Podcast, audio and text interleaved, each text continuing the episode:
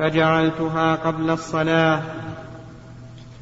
نعم الخروج إلى المصلى بغير منبر يعني أنه لا يخرج بالمنبر إلى المصلى وكان منبر النبي صلى الله عليه وسلم آه، أعواد طرف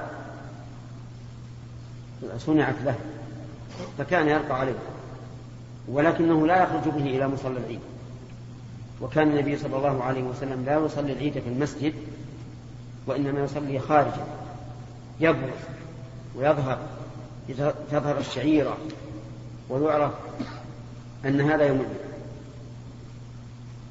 فيقول أبو سعيد رضي الله عنه إن النبي صلى الله عليه وسلم يخرج يوم الفطر والأضحى إلى المصلى فأول شيء يبدأ به الصلاة وهو صريح بأنه ليس فيها أذان ولا إقامة وأما ما ذهب إليه بعض العلماء من قولهم إنه يؤذن لها الصلاة جامعة قياسا على الكسوف فلا صحة له لوجهين الوجه الأول أن الكسوف يأتي بغتة في غفلة الناس فكان من المناسب أن إيش؟ أن ينادى له الصلاة جامعة الثاني أنها أن يوم العيد كان في عهد النبي صلى الله عليه وسلم ولم يؤذن له. أفغاب عنه أن يقيسه على الكسوف؟ أم ماذا؟ ولهذا كان هذا القياس باطل لأنه مخالف للنص التركي لأن الرسول تركه. ولأنه لا يصح قياس العيد على على الكسوف لأن الكسوف يأتي باغتة فيحتاج إلى أن ينبه الناس عليه.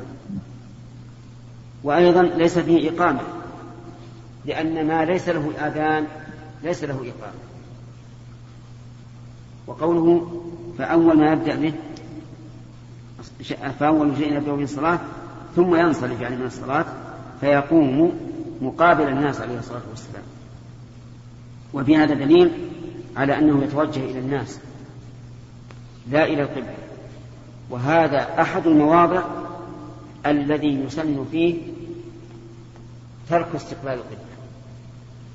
دعونا من قضاء الحاجة وما أشبه ذلك. معروف أنه يحرم استقبال القبلة واستدبار البنيان وفي البنيان يجوز استدبارها لكن هذا إنسان يعرف الناس لا بد أن يتوجه أن يجعل وجهه إليهم وليس من المعقول أن يقف مستقبل القبلة والناس وراءه ويقول يا أيها الناس اتقوا الله. يخاطب من؟ أسألكم. يخاطب الجدار اللي أمامه فلا بد أن يستقبله. وفي أيضا أن الناس لا يأتون إلى محل الخطيب وكنا نعرف قبل أن يوجد المكبر الصوت أنه إذا صعد الإمام المنبر يوم العيد اجتمع الناس حوله. فهل نقول هذا من البدعة؟ لأن ظاهرة في الصحابة أنهم لم يفعلوا أو نقول إن هناك فرقا بين كون الصحابة لا, لا, يتجمعون إلى الرسول عليه الصلاة والسلام لأن صوته يبلغ ما بلغ وبين أئمتنا فإنهم لا يبلغ صوتهم مدى مكان الجماعة. فيعظهم ويوصيهم ويأمرهم. الموعظة ذكر الأحكام مقرونة مقرونة بالترغيب أو الترهيب. فلا بد من أن تحرك القلوب بترغيب أو ترهيب. وأما الوصية والأمر فهو في الأحكام. ثم قال فإن كان يريد أن يقطع بعث قطعه أو يأمر بشيء أمر به يعني من المسائل العامة ثم ينصر وظاهر الحديث أنه ليس في ليس للعيد إلا خطبة واحدة. وهو كذلك. العيد ليس له إلا خطبة واحدة. وقد ورد في سنن ابن ماجه أنه خطب مرتين. فإما أن يقال كان يفعل هذه مرة وهذا مرة أو يؤخذ بالأحاديث التي في الصحيحين وأنها خطبة واحدة. ثم ذكر أن الناس بقوا على هذا حتى خرجوا مع مروان وهو أمير المدينة في أضحى أو أو فطر متى كان أمير المدينة؟ في خلافة من؟ في خلافة معاوية رضي الله عنه. يعني بعد انقضاء زمن الخلفاء الراشدين. فلما أتى المصلى إذا منبر بناه كثير من الصلت فإذا فإذا مروان يريد أن يرتقيه قبل أن يصلي. فجب فجبرت بثوبي فجبلني يقال جلب وجبل. كلاهما بمعنى واحد. فارتفع فخطب قبل الصلاة. فقلت له غيرتم والله لأن هذا منكر. مخالفة السنة التي هي كالشعيرة لا شك أنه منكر. وأنه يجب إنكاره. لا سيما وأن أبا سعيد رضي الله عنه رأى من مروان المعاند حيث جبله ولكنه لم يوافق. فلما نعم. فقال أبا سعيد يعني يا أبا سعيد كتبت منها النداء يا أبا سعيد قد ذهب ما تعلم. يعني ذهب الوقت الذي تجعل فيه الخطبة بعد الصلاة. وبين وجه ذلك وبين وجه ذلك. قال إن الناس لم يكونوا يجلسون لنا بعد الصلاة فجعلتها قبل الصلاة. وهذا اجتهاد خاطئ. اجتهاد خاطئ أن يغير الصفة التي كان النبي صلى الله عليه وسلم عليه وقال عمر وقال سعيد أبو سعيد رضي الله عنه والله إيه نعم فقلت ما أعلم والله خير مما لا أعلم. يعني ما كان عليه الناس من قبل خير مما كان عليه الناس اليوم. فإذا قال قائل لماذا لا يجلس الناس؟ قلنا لا يجلس الناس لأن بعض أمراء بني أمية كانوا يتناولون بعض الخلفاء. والناس لا يريدون هذا. الناس يريدون من يعظهم ويذكرهم ويوجههم. وفي هذا أيضا دليل على مسألة مهمة وهي أن ما يسمى بالمصالح المرسلة إذا خالفت الشريعة فإنها لا لا يعمل بها. فهنا من المصلحة أن الناس يستمعون للخطبة لا شك. لكن إذا أدى ذلك إلى أن تغير السنة فإنه ليس لا تقبل. ولهذا نحن نقول دائما وحاضرا المصالح المرسلة ليست دليلا مستقلا. خلافا لمن جعلها من الأدلة لأننا نقول إن كان هذه المصلحة قد شهد لها الشرع بذلك فدليلها إيش؟ من الشرع وإن لم يشهد هذا بذلك فليست مصلحة. لأن ما خالف الشرع فليس بمصلحة. هنا لو قال قائل هذه مصلحة مرسلة. نريد من الناس أن ينتفعوا بالخطبة. ويستمعوها. قلنا نعم هذه مصلحة. مرسلة لا شك أنه إذا استمع ألف خير مما لو لم يستمع إلا إلا مئة أو خمسمائة لكن المصالح المرسلة لا تعاد في السنة. الواجب إبقاء الشرع كما هو. نعم. في سؤال؟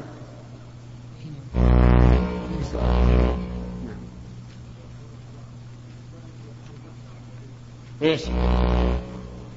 نعم. والله ما أدري وش السبب يعني. أما المدينة فلا أدري ما السبب. لأنه ما دام ثبت عن النبي عليه الصلاة والسلام أنه كان يصلي خارج المدينة فلا أدري السبب. لا أدري هل انه مثلا جاءت مصلحه مرسله وقال الصلاه في مسجد الرسول خير من من ألف صلاة فيما سواه. نعم. أو أن المدينة اتسعت وتباعدت وصار في الخروج إلى الصحراء شقة. على كل حال ما أدري ما السبب أن أنهم جعلوا فيها. وأما مكة فأنت تعلم أن مكة جبال وأودية ليس فيها صحراء يمكن أن يجتمع الناس فيها. فكان الأرفق بالناس والأنسب أن يكون في المسجد الحرام. على أني إلى ساعة هذه لا أعلم أن الرسول عليه الصلاة والسلام كان يصلي العيد في في في مكة خارج مكة لأن العيد إنما شرع في السنة الثانية من الهجرة بعد أن هجر الرسول عليه الصلاة والسلام. وإذا تأملت حياة النبي صلى الله عليه وسلم وجدت أنه لم يكن يوم عيد في مكة. نعم. سليم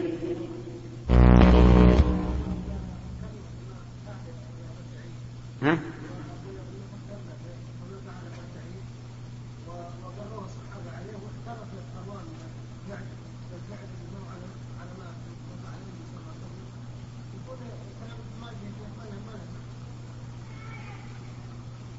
كلام ابن ماجه يعني رواية ابن ماجه كيف ذلك؟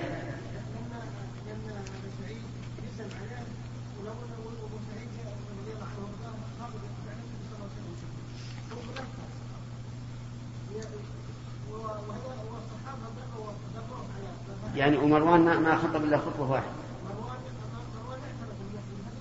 التقديم اعترف بالتقديم من الخطا لكن يرى أنه أصلح لكنه ما خطب إلا واحدة فقط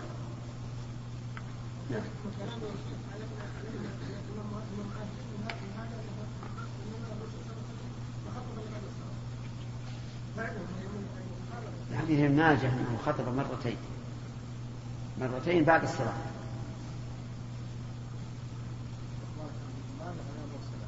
نعم. غير مقيد. موكولة إلى إلى ما يراه الناس المصلحة نعم. ثلاثة؟ ما شاء الله عليك. نعم.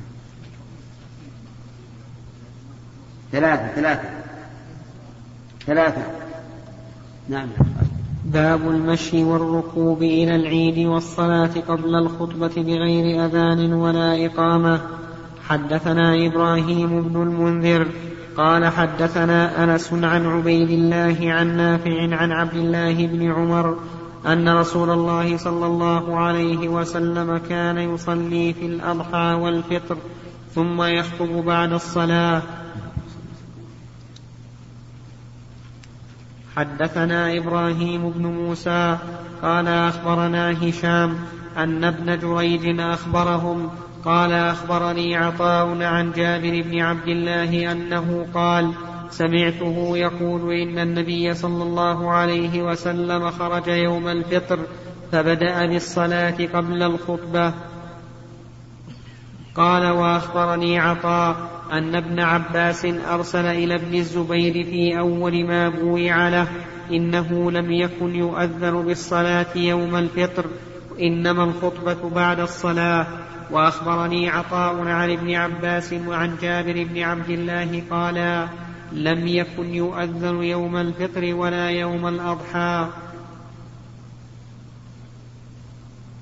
وعن جابر بن عبد الله قال سمعته يقول إن النبي صلى الله عليه وسلم قام فبدأ بالصلاة ثم خطب الناس ثم خطب الناس بعد فلما فرغ نبي الله صلى الله عليه وسلم نزل فأتى النساء فذكرهن وهو يتوكأ على يد بلال وبلال باسط ثوبه يلقي فيه النساء صدقة.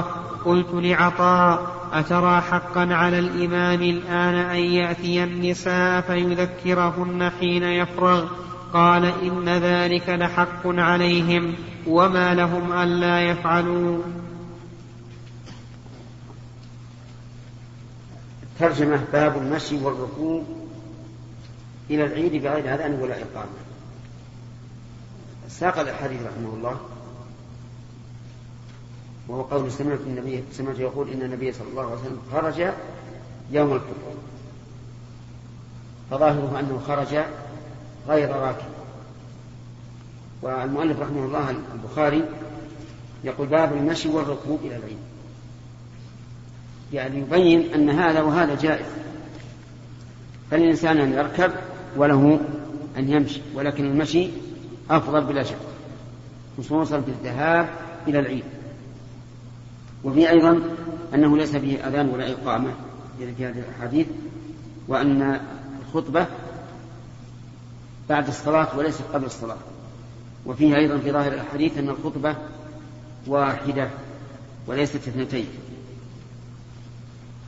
وفي قوله رحمه قول جابر فلما فرغ النبي صلى الله عليه وسلم نزل فأتى النساء. إشكال. لأنه سبق أنه أن النبي صلى الله عليه وسلم كان لا يخطب يوم العيد على منبر. فكيف يصح أن يقال نزل؟ وجهها بعض العلماء على أحد وجهين. قال إن يحتمل معنيين المعنى الأول نزل من حجر صغير لا يعد منبرا. وقف عليه ثم نزل منه. واحتمال آخر أنه نزل لأن مقام النساء أو لأن مكان النساء خلف الرجال. فكأن استدبارهم للرجال إلى النساء يعتبر نزولا. والحقيقة أن أن في إشكال أن في الجواب الأول إشكالا إلا إذا صح أنه قد وضع له حجر صغير آه، يخطب عليه. نشوف الفتح.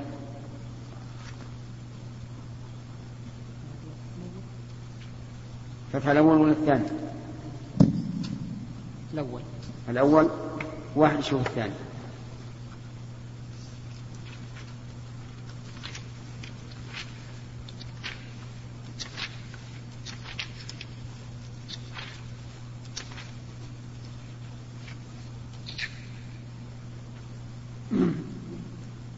بسم الله الرحمن الرحيم.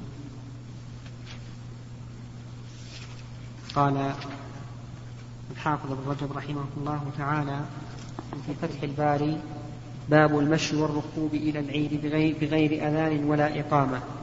وخرج أيضا من طريق عبد الملك بن أبي سليمان عن عطاء. ما ما تكلم الترجمة؟ لا هذا أول كلامه. عجيب. سبحان الله. نعم. من؟ إيه نشوف استمر وخرج أيضا من طريق عبد الملك بن أبي سليمان عن عطاء عن جابر قال شهدت مع رسول الله صلى الله عليه وسلم يوم العيد فبدأ بالصلاة قبل الخطبة بغير أذان ولا إقامة.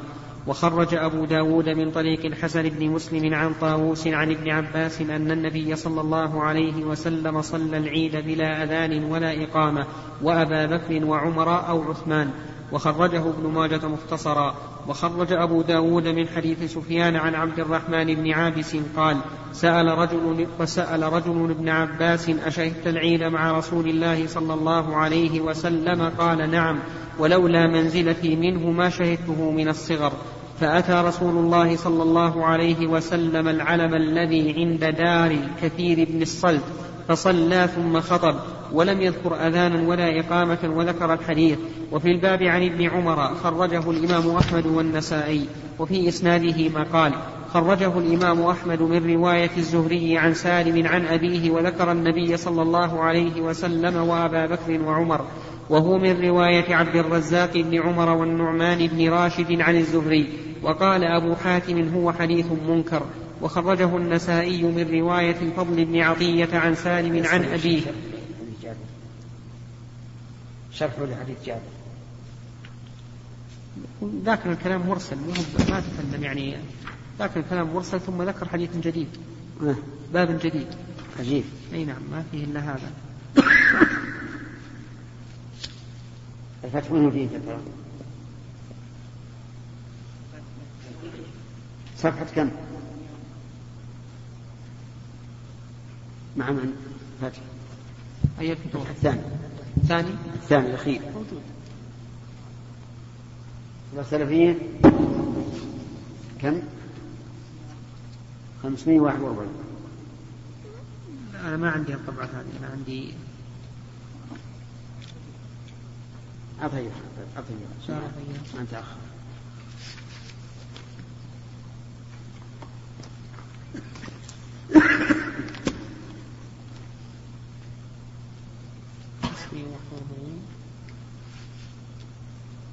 ثم فلما فرغ نزل. فيه إشعار بأنه صلى الله عليه وسلم كان يخطب على مكان مرتفع لما يقتضيه قوله نزل. وقد تقدم في باب الخروج إلى المصلى أنه صلى الله عليه وسلم كان يخطب في المصلى على الأرض. فلعل الراوي ضمن النزول معنى الانتقال. وزعم عياض أن وعظه للنساء كان في أثناء الخطبة. وأن أن وعظه للنساء كان في أثناء الخطبة. وأن ذلك كان في أول الإسلام وأنه خاص به صلى الله عليه وسلم وتعقبه النووي بهذه المصرحة بأن ذلك كان بعد الخطبة وهو قوله فلما فرغ نزل فأتى النساء والخصائص لا تثبت بالاحتمال.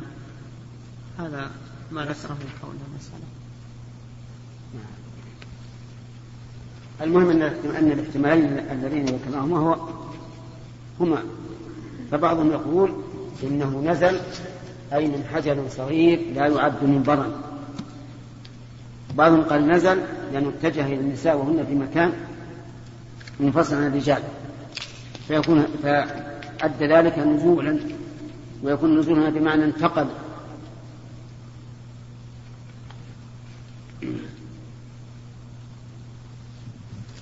وفي هذا الحديث دليل على جواز التوكل على الغير عند الحاجة لأن النبي صلى الله عليه وسلم كان متوكئا على يد بلال. ولكن هذا بشرط أن يكون الغير لا يمانع في هذا. أما لو كان يمشي واحد مع الآخر وقال بتكي على على كتفه بدون رضاه ما يصير. لكن إذا علمنا أنه أنه يأذن بهذا بل يسر لا شك أن بلالا لما توكل النبي صلى الله عليه وسلم على هذه لا شك أنه إيش؟ مسرور بذلك. وفي أيضا حرص الصحابة على المبادرة امتثالا عن النبي صلى الله عليه وسلم. ألم تعلموا أن النساء لما حثون على الصدقة بدأت الواحدة تأخذ فرصها تلقيه في ثوب بلال؟ تأخذ الخاتم تلقيه في في ثوب بلال وهذا يدل على كمال إيمان الصحابة رضي الله عنهم وكمال امتثالهم لأمر النبي صلى الله عليه وسلم. وفيه أيضا دليل على أن المرأة حرة في مالها تتصدق بما شاء سواء أذن لها الزوج أم لم يأذن. وفيه وفي قوله قلت لعطاء أترى حقا على الإمام الآن أن يأتي النساء فيذكرهن حين يفرغ؟ قال إن ذلك لحق عليهم. على من؟ على الأئمة. وما لهم أن يفعل ما الذي يمنعهم؟ لا أحد يمنعهم. في عصرنا الحاضر الآن وبما أن وسائل الإعلام قد تطورت وصار الخطيب يمكن أن يسمع الجميع؟ لا حاجة إلى أن يأتي النساء. اللهم إلا أن يخشى أن أحد من النساء يحتاج إلى إلى أسئلة. فهنا قد نقول أنه يذهب إليهم لكن هذا لم تجد العادة به عندنا. ولم نعهد أحد من أهل العلم يخص النساء بالخطبة حتى لما كانوا لا لا يخطبون في في مكبرات الصوت. نعم.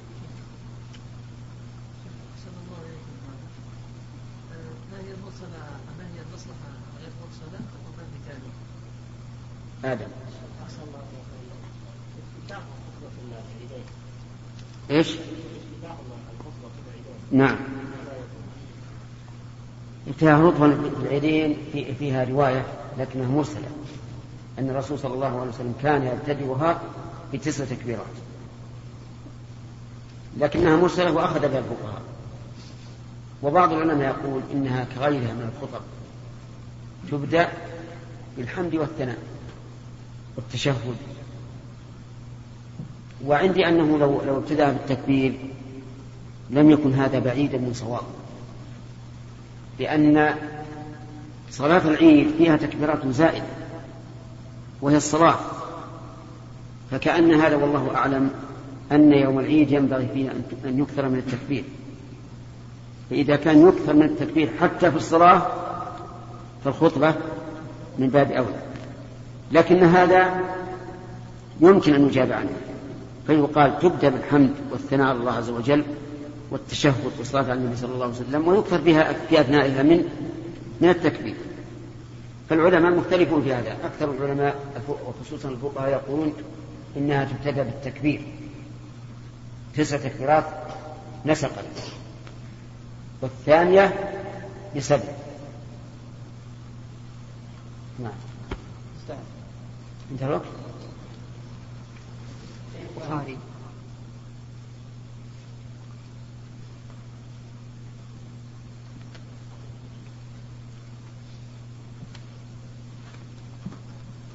سبحان الله أنا مالي إلا أذن من جانب وأذن من جانب. أقول مالي إلا أذن من جانب وأذن من جانب.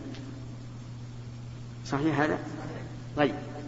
إذا تكلم عشرة. من أين يدخل كلامه؟ ازدحام. الأبواب اثنين والداخلون عشرة ولهذا كان السؤال موجها لمن يريد أن يقرأ وهو من؟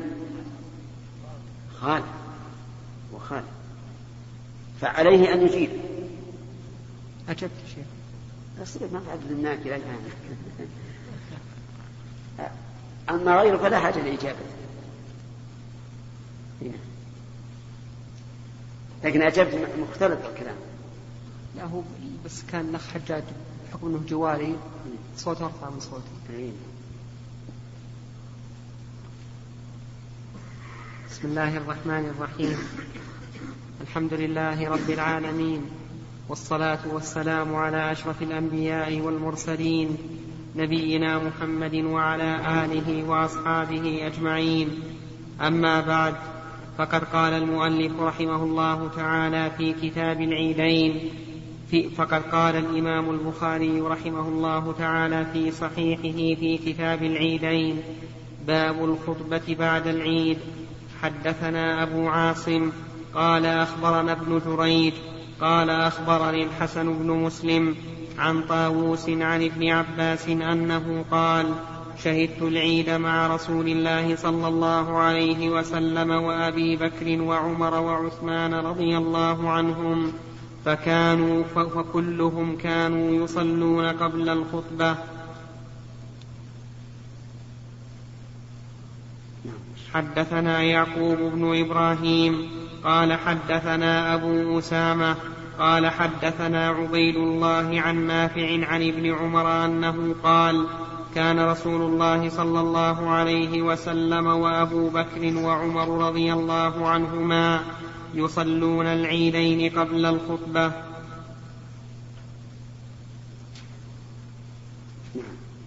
حدثنا سليمان بن حرب قال حدثنا شعبة عن علي بن ثابت عن سعيد بن جبير عن ابن عباس أن النبي صلى الله عليه وسلم صلى يوم الفطر ركعتين لم يصل قبلها ولا بعدها ثم أتى النساء ومعه بلال فأمرهن بالصدقة فجعلن يلقين تلقي المرأة خرصها وسخابها. هذا على كل حال سبق الكلام عليه لكن فيه فائدة وهي أنه ما الحكمة في أن خطبة العيدين تكون بعد الصلاة وخطبة الجمعة تكون قبل الصلاة. قال العلماء لأن خطبة الجمعة شرط لصحة الجمعة والشرط لا بد أن يتقدم المشروط وأما خطبة العيد فليست شرطا. وإنما هي سنة للتذكير. ولذلك يجوز للإنسان أن ينصرف من حين الصلاة دون أن يستمع إلى خطبة يوم العيد. لأنها ليست واجبة وإنما هي سنة. فصارت تابعة وفي في يوم الجمعة متبوعة لأنها شرط. وفي قوله عليه الصلاة والسلام في قول ابن عباس لم يصلي قبلها ولا بعدها أخذ منه كثير من العلماء أنه لا تسن تحية المسجد في مصلى العيد وعلموا ذلك بأن النبي صلى الله عليه وسلم لم يصلي قبلها ولا بعدها فهل هذا الاستدلال صحيح؟ غير صحيح لماذا؟ لأن النبي صلى الله عليه وسلم اكتفى بصلاة العيد عن عن تحية المسجد. ولم يكن ليأتي أمام الناس ثم يصلي تحية المسجد وهم ينتظرونه. فكان من المناسب أن يبدأ بالصلاة وتغني هذه الصلاة عن تحية المسجد. أما ولا بعدها فنعم. لأنه بعدها سوف يقوم فيخطب فيخطب الناس. وبناء على ذلك نقول إذا أتيت إلى مصلى العيد فهل تصلي تحية المسجد أو لا؟ ننظر هل مصلى العيد مسجد أو لا؟ آه. الأخ محمد يؤمن برأسه أن لا. نقول هو مسجد. هو مسجد. والدليل على أنه مسجد أن النبي صلى الله عليه وعلى آله وسلم أثبت له أحكام المسجد. حيث أمر الحيض أن يعتزلن المصلى. ولولا أنه مسجد ما أمرهن أن يعتزلن المصلى. فإذا ثبت أنه مسجد قلنا يدخل في عموم قوله صلى الله عليه وعلى آله وسلم إذا دخل أحدكم المسجد ها فلا يجلس حتى يصلي ركعتين. فإذا قال قائل إنه يأتي قبل أن تطلع الشمس أي بعد صلاة الفجر أو يأتي قبل أن ترتفع الشمس قيل رمح فيأتي وقت نهي. فهل يصلي؟ نقول هذا ينبني على هل يجوز أن تفعل النوافل ذوات الأسباب في وقت النهي أو لا؟ فإن قلنا لا تفعل قلنا له لا تصلي. وإن قلنا تفعل وهو القول الراجح قلنا له صل وعلى هذا فمن أتى إلى مصلى العيد قبل طلوع الشمس أو قبل ارتفاعه قيدهم أو بعد ذلك فلا يجلس حتى يصلي ركعتين. لأنه ليس هناك دليل على أنه لا يصلي. لو كان هناك دليل لقلنا على العين والرأس. لكن ما في دليل. واضح؟ طيب لكن هل تنكر على من جلس؟ أو لا؟ هذا ينبني على مسألة مهمة وهي أن المسائل الاجتهادية التي يسوق فيها الاجتهاد لا ينكر أحد على أحد فيها. لكن يرشده لا بأس. وعليه فمن جاء وجلس في مصلى العيد لا ننكر عليه. ومن صلى إيش؟ لا ننكر عليه. لكن أيهما أسعد بالدليل؟ الذي يصلي. لا شك في هذا. وهذه قاعدة ينبغي الإنسان أن يجعلها على باله. المسائل الاجتهادية التي ليس فيها نص واضح. لا ينكر فيها أحد على أحد. طيب لو أن إنسانا يرى أن شرب الدخان جائز وأن ترى أنه غير جائز هل تنكر عليه؟ نعم. نعم. يرى أنه جائز. شرب الدخان. لا ما في نصوص. أبدا. ما في نصوص تنص على شرب الدخان. إنما هي مسائل اجتهادية يمكن أن تنقض لكن لا نحب أن نبحث النقد في هذا إلا إذا كان أصحاب المسجلات, لا. نعم.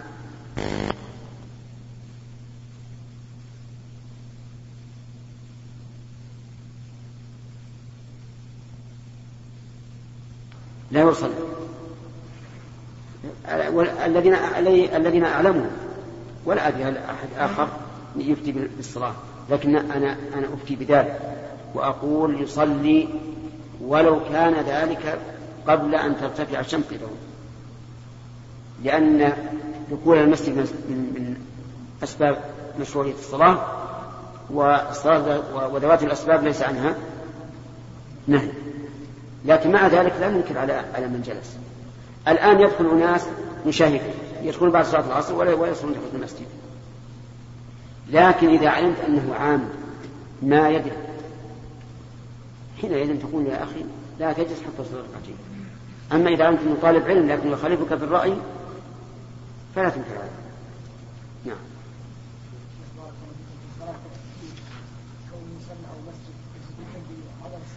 نعم.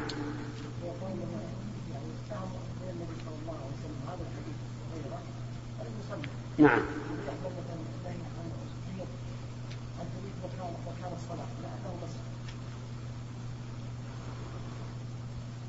الحجة فيما قال. طيب وإذا أمر الحير أن يعتزل المصلى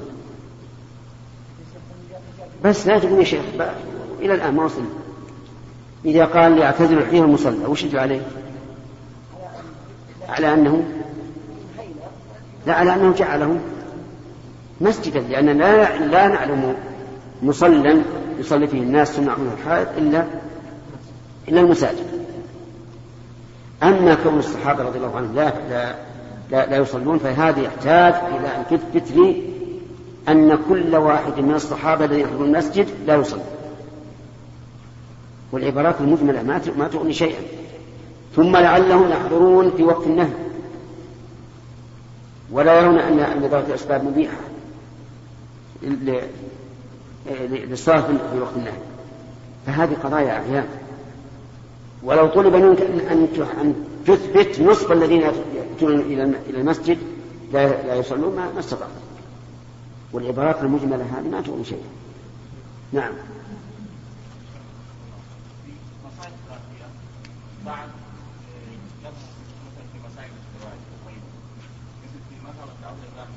ها؟ إيش؟ أي نعم. نعم. تمام. هذه ينكر. ينكر عليه لأن فيه السنة فإن غيلان الثقفي لما تزوج على عشر نسوة قال له النبي عليه الصلاة والسلام اختار منهن أربعا. وهذا لا يقبل منه. ثم إن بعضهم حكى الإجماع على أنه لا يجوز أكثر من أربعة. فعندنا سنة وإجماع. إحنا قلنا المسائل الاجتهادية التي النصوص فيها قابلة لهذا وهذا. أما شيء بين فإنه لا يقبل وينكر على صاحبه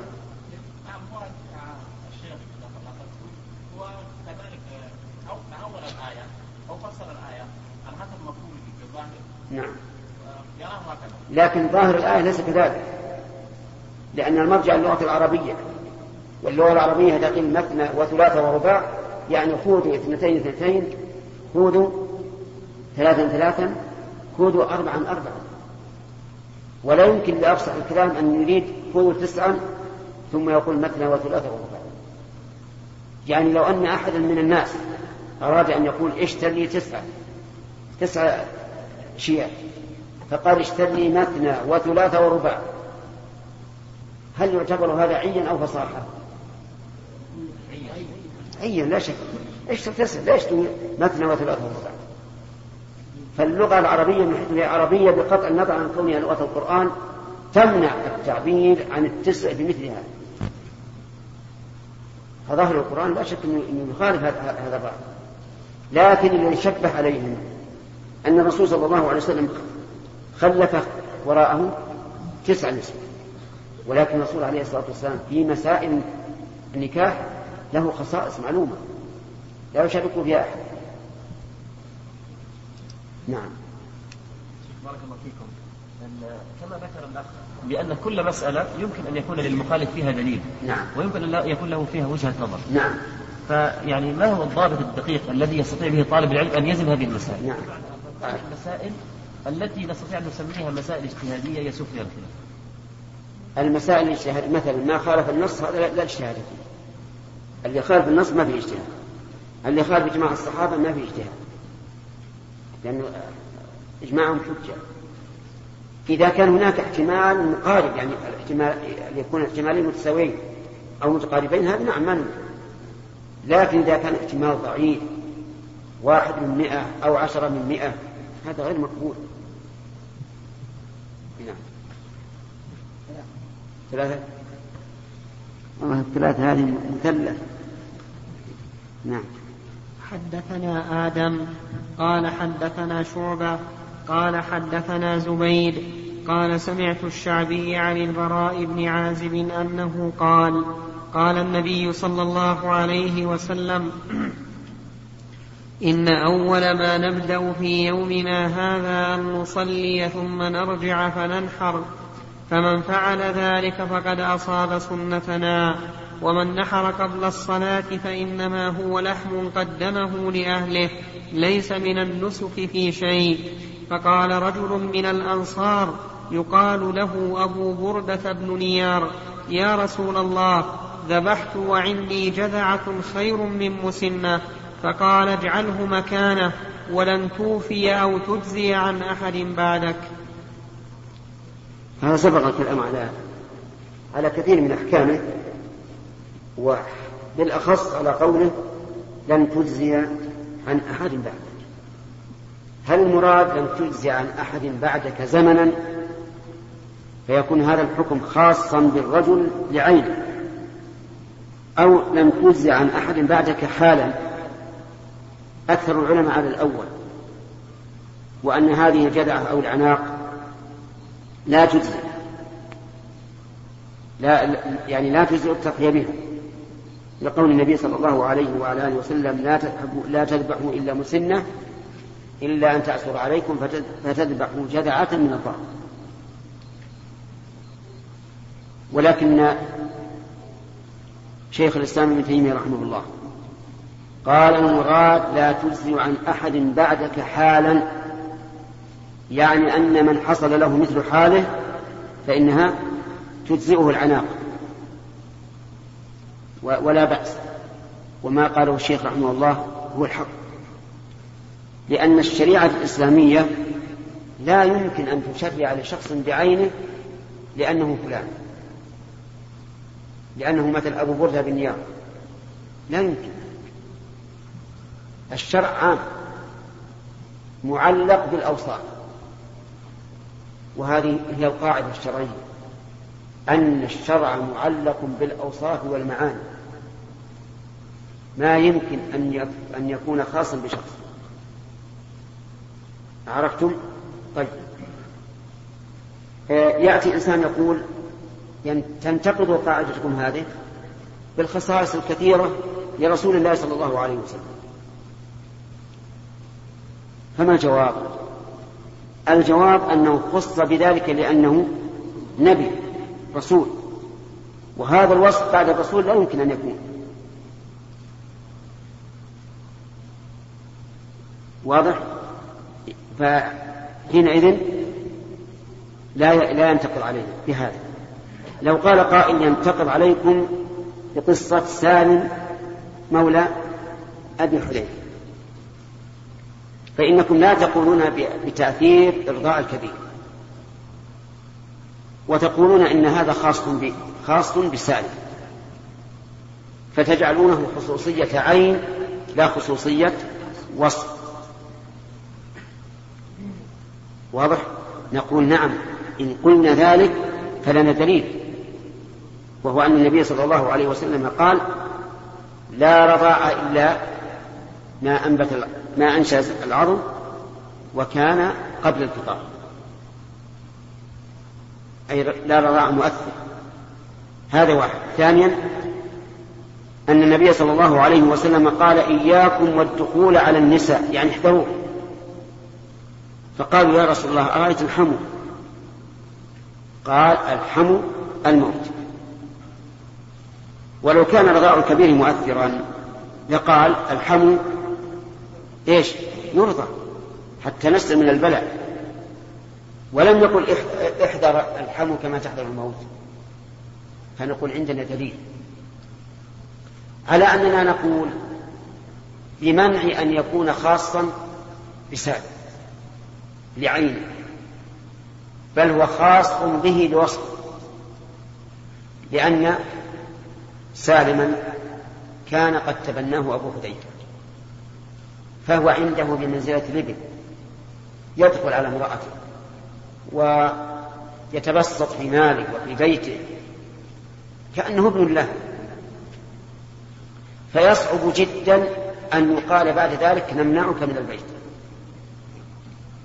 نمنعك من البيت. فلهذا لما رأى النبي صلى الله عليه وعلى آله وسلم المشقة قال أرضعي تحرمي عليه أرضعيه تحرمي عليه فنقول إذا وجدت حال كحال سالم ثبت حكم سالم له. وحال كحال سالم مستحيل. لماذا؟ لأن التبني ألغي في الإسلام وأبطل. وعلى هذا فتكون القاعدة التي أسسها شيخ الإسلام وهي حق بأنه لا يمكن أن يخصص أحد بحكم شرعي لعينه تكون غير منقوضة تكون مضطردة ليس فيها نقد. فعلى هذا نقول في قصة أبي بردة نقول إذا وجد إنسان مثله ضحى بأضحيته قبل الصلاة جاهلا ثم لم يكن عنده إلا شيء صغير لا يضحى نقول ضحي به ضحي به ولا حرج. لأن حاله كحال من؟ كحال أبي بردة رضي الله عنه واللفظ محتمل لأن لأن يكون المعنى بعد حالك والقاعدة العريضة العظيمة أنه لا أحد يخص بعينه في حكم شرعي. تمنع أن يكون هذا خاصا به لعينه نعم. هذا صحيح يقول خلاص.